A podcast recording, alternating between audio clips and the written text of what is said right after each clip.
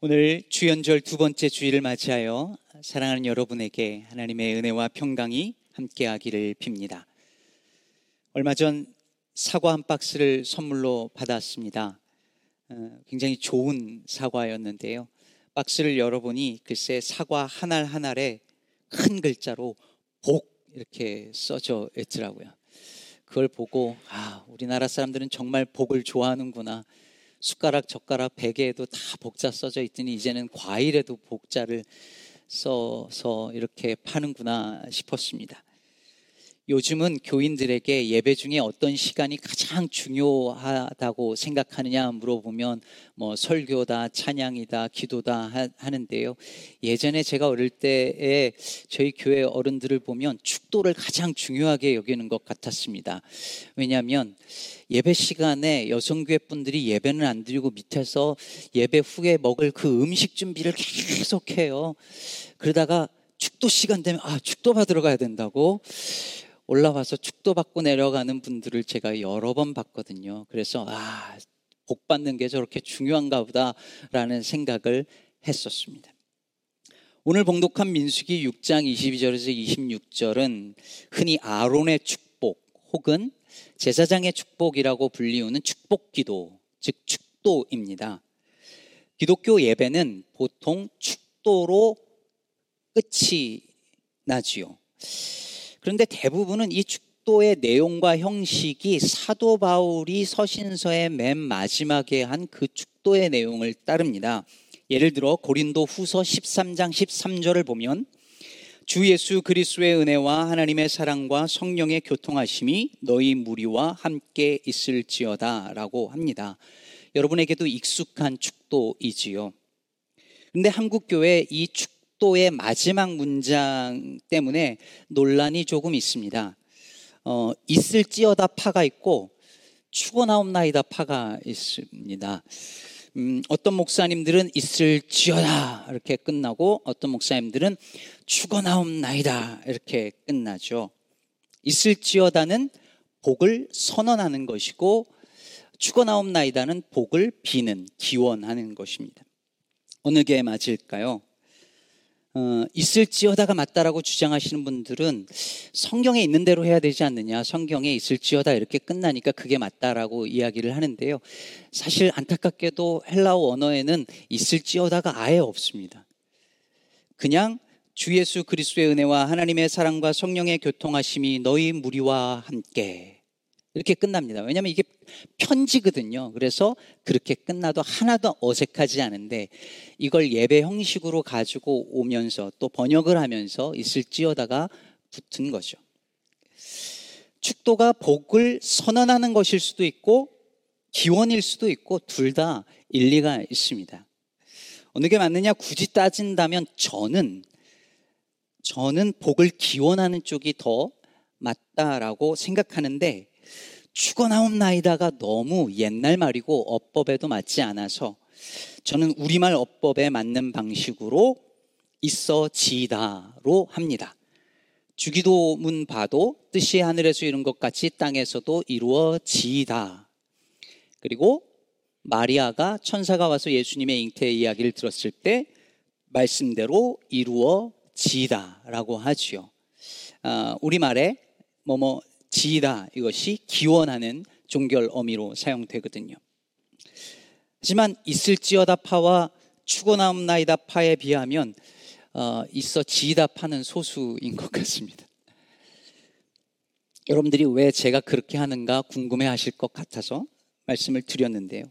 축도에 관해서 생각해 볼 게 굉장히 많아요. 사실은 여러분 축복은 거기서 축은 빌 축자를 쓰고 그래서 하나님이 축복해달라고 한다는 것이 어법에 안 맞는다는 것은 이제 많이들 아실 것 같습니다. 하나님이 복을 주시는 거지 하나님이 축복하시는 건 아니죠. 왜냐하면 축복은 우리가 복을 비는 것이니까요. 또 한 가지 중요한 점이 있습니다. 축도는 누가 할 수 있는가입니다. 전통적으로 대부분의 한국 교회에서는 오직 안수받은 목사만이 축도를 할 수 있는 것으로 여겨져 왔죠. 제가 특별 새벽 예배 때 말씀드렸지만 제가 미국에서 담임 목회를 안수받기 전에 전도사 시절에 담임 목회를 시작을 했었습니다. 그래서 저희 교회 교인들은 2년 동안 축도를 못 받았어요. 왜냐면 제가 목사가 아니어서 축도권이 없다는 거예요. 그래서 그 축도를 못 하고 항상 주기도문으로 끝났습니다. 예수님이 가르쳐 주신 주기도가 축도보다 이렇게 한 단계 밑에 있는 것처럼 돼 버린 거죠. 제가 축도할 수 있게 되니까 교인들이 너무 좋아하더라고요. 이제 드디어 축도를 받는다고. 그런데 미국 교회 가보니까 꼭 목사만 하는 게 아니더라고요. 교단마다 다르지만 장로님들도 축도하더라고요. 그럼 성경은 뭐라고 할까요?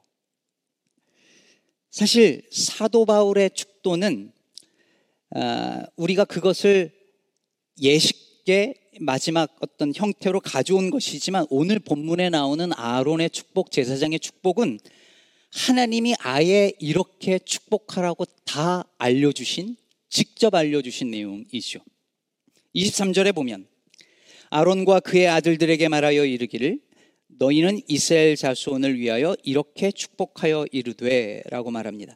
이 축복 기도를 즉 축도를 누가 해야 되는지 아예 지명하여 알려 주셨습니다. 아론과 그의 아들들이 축복하라. 이 사람들이 누굽니까? 제사장들이죠. 즉 백성들을 위해서 복을 비는 행위, 축복, 기도, 축복은 제사장이 해야 할 고유한 책임이고 의무라고 명하신 것입니다. 그럼 이제 누군가 이렇게 말할 수 있겠죠. 거봐, 축도는 제사장이 하라고 하셨네. 그러니까 목사님이 하셔야지. 우리 제사장 손 목사님. 그러면 어떤 분이 이렇게 말할 수 있겠죠. 목사가 왜 제사장이야? 만인 제사장 몰라? 우리가 다 제사장이지. 그러니까 우리도 축도할 수 있는 것이. 어느 게 맞을까요? 축도 제가 계속 할까요? 여러분도 하시겠습니까? 이 질문에 답하기 전에 우리는 먼저 왜 하나님께서 아론과 그 아들들에게 즉 제사장들에게 백성들을 위하여 축복하라고 하셨는지 그 이유에 대해서 먼저 생각해 보려고 합니다. 하나님은 아론과 그 아들들 즉 제사장 그 이 아들들에게 제사장 직을 맡기셨는데 이들은 이스라엘 지파 중에서 어느 지파에 속한 사람들이었죠? 예, 레위 지파 속 사람들이었습니다. 근데 이 레위 지파는 이스라엘 지파들 중에서 매우 독특한 위치에 놓여져 있었습니다.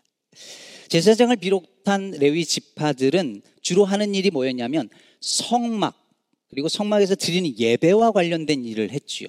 그래서 성막 기구를 돌보거나 운반하는 일들도 다 레위 지파 사람들의 일이었습니다.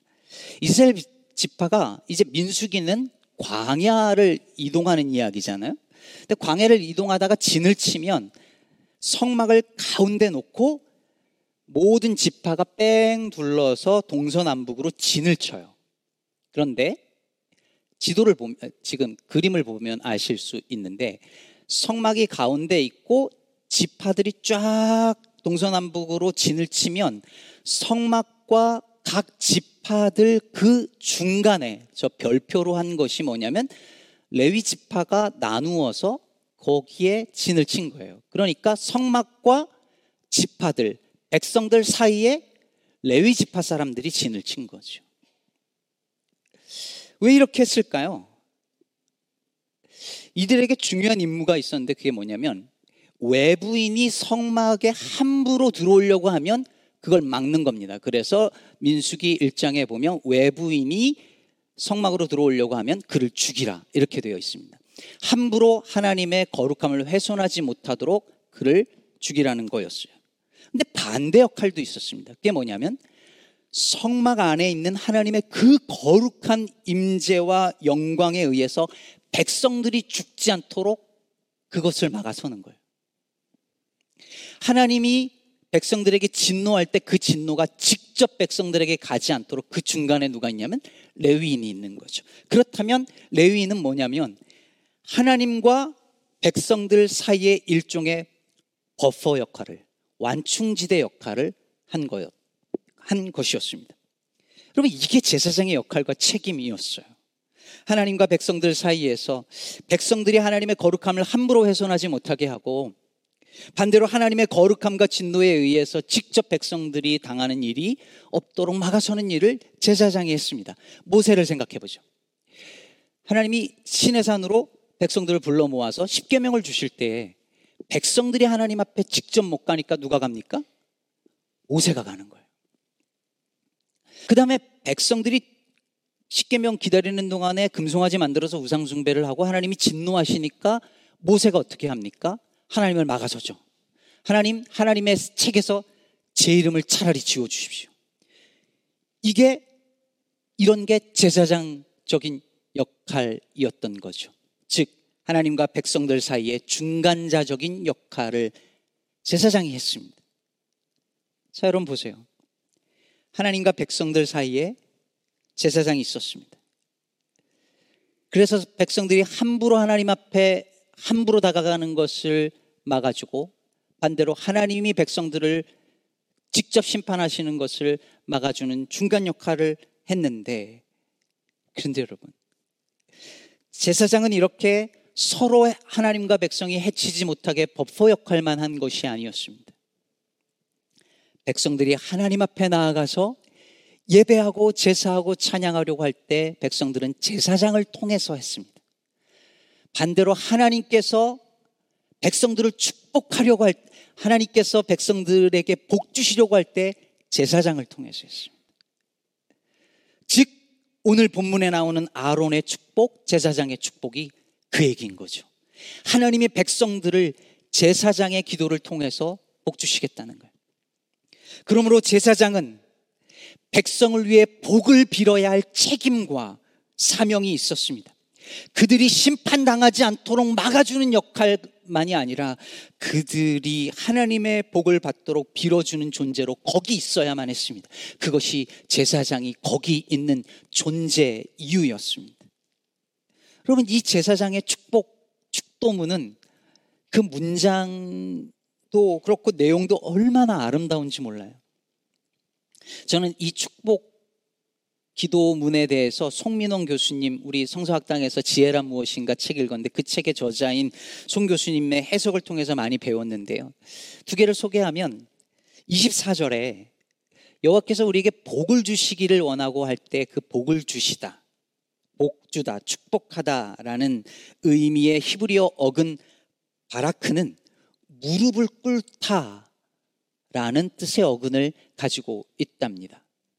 그러니까 요 앞에 무릎을 꿇는 게 복이라는 거예요. 하나님께서 주시는 복을 받는 것은 하나님 앞에 무릎 꿇는 거기서부터 시작된다는 거죠. 여러분은 어떤 복을 원하십니까? 하나님 앞에 무릎 꿇는 것이 복입니다. 또 한 가지 26절에 보면 여호와는 그 얼굴을 내게로 향하여 드사라는 표현이 있는데 여기서 얼굴을 들, 들다라는 히브리어 동사는 기본적으로 위로 들어 올리다라는 뜻이라는 거죠. 그러면 여러분 생각해 보세요. 복 주신다 이럴 때는 하나님이 저 위에 계시고 우리가 밑에 있어서 하나님이 우리를 내려다 보시면서 복 주시는 것 같은데 오늘 성경은 뭐라 그러냐면 그 얼굴을 너를 향하여 든대요. 물론 고개를 들어 앞을 본다는 수거적 표현일 수 있지만 문자 그대로는 하나님이 고개를 들어서 우리를 본다는 거예요. 그래서 송 교수님은 더 이상 내려갈 바닥이 없을 것 같은 그런 순간이 있었대요. 좌우를 돌아봐도 아무도 나를 도와줄 이유 없고 하늘을 쳐다봐도 하나님도 안 계신 것 같은 그 순간에 이 기도문을 읽는데 하나님이 오히려 나보다도 더 밑에로 내려가셔서 고개를 들어 나를 보시고 나를 떠받고 계시는 그것이구나라고 생각하며 큰 위로를 받았다는 이야기를 들었습니다. 제사장이 여러분 이런 축복들을 하는 거예요. 세상의 부귀 영화가 복이 아니라 하나님 앞에 무릎 꿇는 것이 복이니 이런 복을 저들이 받게 해달라고 축복하는 것입니다. 더 이상 내려갈 바닥이 없는 이들을 향하여 하나님이 그들 밑에서 그들을 향하여 얼굴을 드사 그들에게 평강 주시기를 원한다고 그들을 위하여 복을 비는 것입니다. 이 축도를 날마다 하는 것이 제사장의 사명이고 제사장이 거기 있는 이유인 것이죠. 그렇다면 여러분, 이 역할을, 이 제사장의 역할을 이제 누가 해야겠습니까? 저와 여러분이 해야죠. 누가 이 제사장의 축도를 해야겠습니까? 우리가 서로에게 이런 복을 빌어주는 존재가 되어야죠. 여러분, 축도는 누군가 독점할 수 있는 것이 아닙니다. 우리 모두가 서로를 축복하는 존재로 하나님이 우리를 부르셨습니다. 하나님께서 그대에게 복 주시고 그대를 지켜주시기를 원한다고 빌고 그분의 얼굴을 비추사 은혜 베풀어 주시기를 원한다고 빌고 그 얼굴을 그대를, 그대를 향하여 드사 평강 주시기를 원한다고 빌어주는 관계가 되어야 할 것입니다. 나 혼자 복받기만을 바라는 것이 아니라 상대가 나로 인하여 복받기를 바라는 것입니다. 우리 시카고 기쁨의 교회 성도들이 서로에게 이렇게 축복하고 복을 빌어주는 관계가 되기를 간절히 바랍니다. 그런데 여러분, 여기서 잊지 말아야 할 사실이 있습니다. 이제부터가 진짜 중요한 이야기입니다. 하나님께서 이스라엘 백성들을 신의 사원으로 부르셨을 때 출애굽기 19장 6절에서 이렇게 말씀하세요. 너희가 내게 대하여 제사장 나라가 되며 거룩한 백성이 되리라. 여러분, 제사장 나라가 된다는 게 무슨 뜻이겠어요? 나라 전체가 이스라엘이라는 나라가 하나님과 세상 사이에 제사장이 되어서 하나님이 세상을 복주시도록 한 그 일을 이스라엘이라는 나라를 통하여 하나님이 하시겠다는 거예요. 이 세상이 멸망하지 못하도록 막아서는 그 일을 이스라엘을 통하여서 하시겠다는 말입니다. 이스라엘 통해 온 세상이 구원받는 그리고 복받는 그 일을 하시겠다라는 선언인 거죠. 그게 이스라엘의 존재 이유입니다. 그래서 여러분 우리가 흔히 왕 같은 제사장이라고 하는 말, 이 표현에는 좀 문제가 있습니다. 베드로전서 2장 9절을 잠깐 볼까요? 우리가 잘 아는 구절이잖아요. 그러나 너희는 택하신 족속이요 왕 같은 제사장들이요 거룩한 나라요 그의 소유된 백성이라고 말합니다. 여러분 여기서 이 말이 무슨 뜻이겠어요? 여기서 너희는 누굴까요? 너희는 왕 같은 제사장이 거룩한 백성이라고 말할 때 너희가 누굴까요? 우리죠.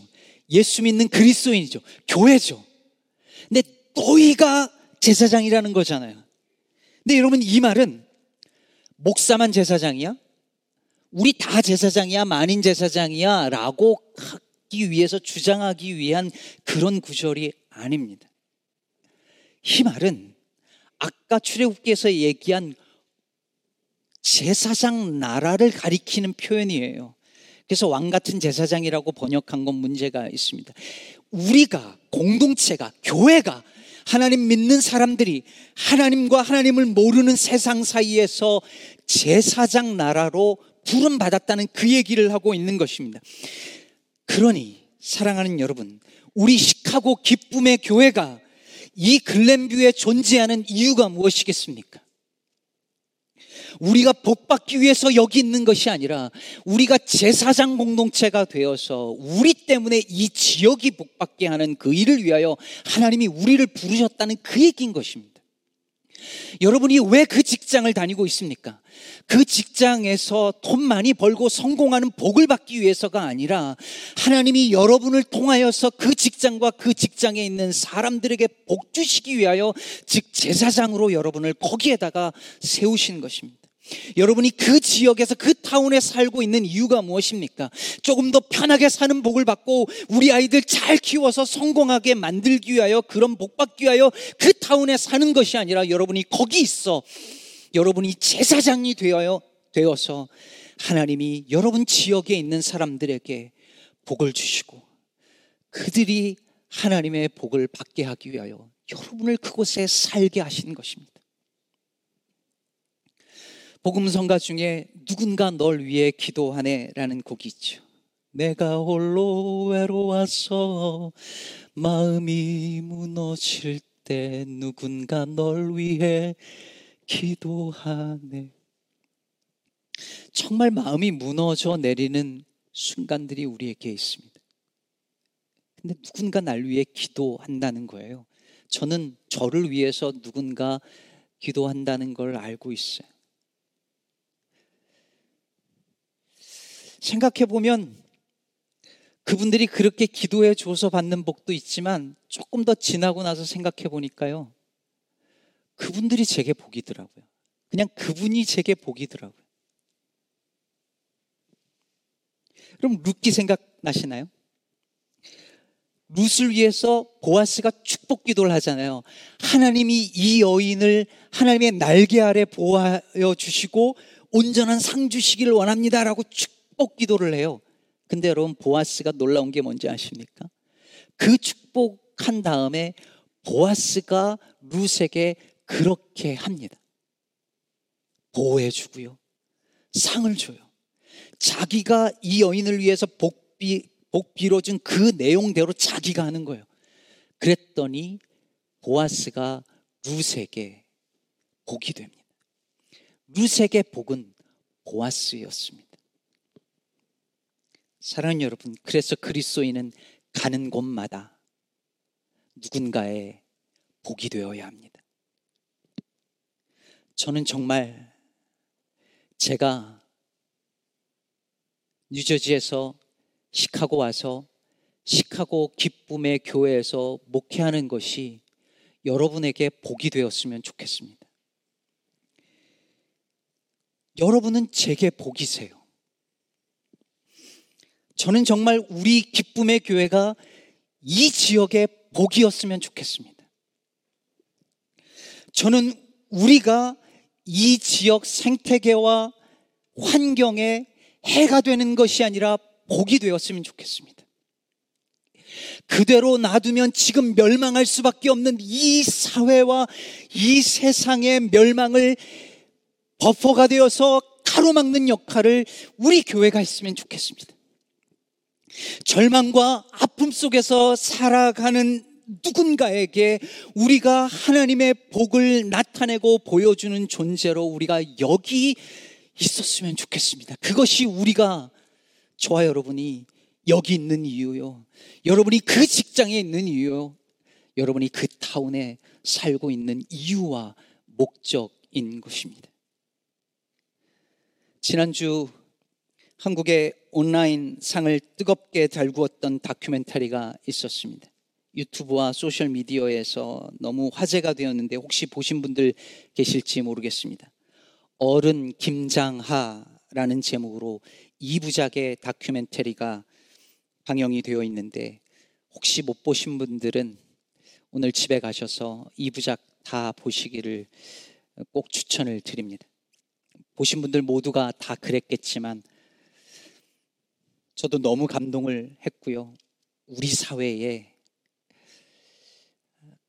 이런 어른이 있었구나 싶어서 가슴이 뜨거워졌습니다. 진주에서 60년 동안 남성당 한약방을 운영해온 김장하 선생은 한약방 하나로 큰 돈을 벌었지만 그 돈의 거의 전부를 학생들을 위한 장학금으로 늘 베풀었고 시민 사회단체와 지역 언론들을 위한 후원금으로 다 씁니다. 본인은 다 헤어진 양복을 입고 평생 차 한 대도 가지지 않고 걸어 다니면서 말이죠. 이분이 그런 말을 해요. 나는 누군가 아픈 사람 때문에 돈을 벌었는데 그걸 가지고 날 위해 쓸 수 없다 생각하고 그걸 다 나눠줍니다. 1984년 진주 명신 고등학교를 이분이 돈을 들여서 설립해요. 30대 후반인가 40대 초반이에요. 근데 그거를 1991년 국가에 헌납을 하는데 그때 학교 법인 자산 가치가 그때 가치가 100억 원인데 그걸 그냥 넘깁니다. 이분을 통해 장학금을 받은 학 사람들이 계속 쏟아져 나오는데 도대체 몇, 몇, 몇 명을 장학금을 준 건지 수천 명을 헤아릴 수 없을 정도입니다. 이분들이 다 나와서 꼭 간증같이 얘기를 해요. 자기가 이 선생한테 얼마나 도움을 받았는지 평생 살면서 이분에게 부끄럽지 않게 살려고 애를 썼다는 그런 고백들을 막 해요. 그동안 김상환 선생을 통해서 전국의 수많은 사람들이 도움을 받았다는 이야기가 소, 문처럼 돌았는데 이게 실체가 안 드러나고 있었던 거예요. 왜 그랬냐면 이분이 극도로 자기가 알려지는 걸 싫어해서 언론에 한 번도 알려진 적이 없었던 분인데 이분이 이번에 알려지게 됐어요. 이분이 한 말씀 중에 몇 마디가 말씀도 몇 마디 안 하시는 분이 몇 마디가 마음에 남았습니다. 똥은 쌓아두면 구린내가 나지만 흩어버리면 거름이 돼 꽃도 피우고 열매도 맺는다. 돈도 이와 같아서 주변에 나누어야 사회에 꽃이 핀다. 저는 이 다큐멘터리 보면서 어른은 저런 것이구나 배웠습니다. 나이는 저렇게 들어가야 되는 것이구나 깨달았습니다. 이 선생의 삶이 복되다라는 생각이 들었고,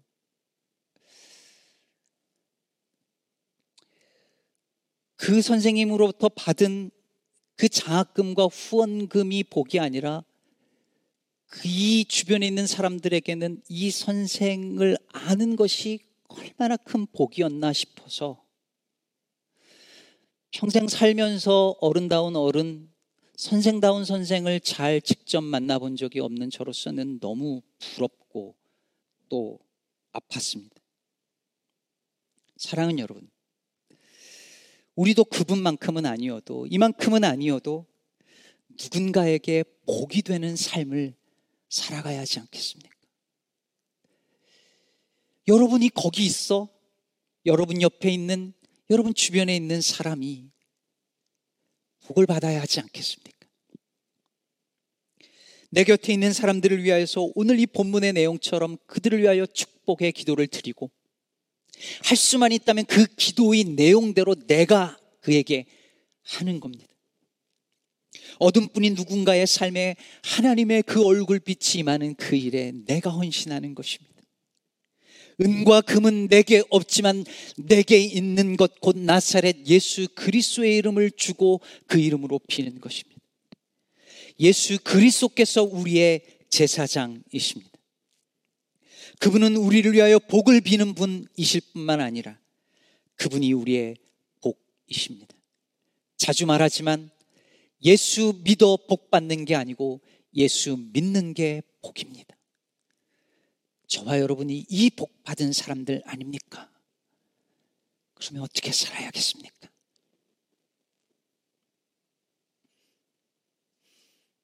누군가의 복이 되어 이 땅의 복이 되어 힘없고 약한 이들에게 주님의 빛을 비추는 제사장의 사명을 감당하는 저와 여러분 그리고 우리 교회 되기를 우리의 대제사장 되신 예수 그리스도의 이름으로 축복합니다.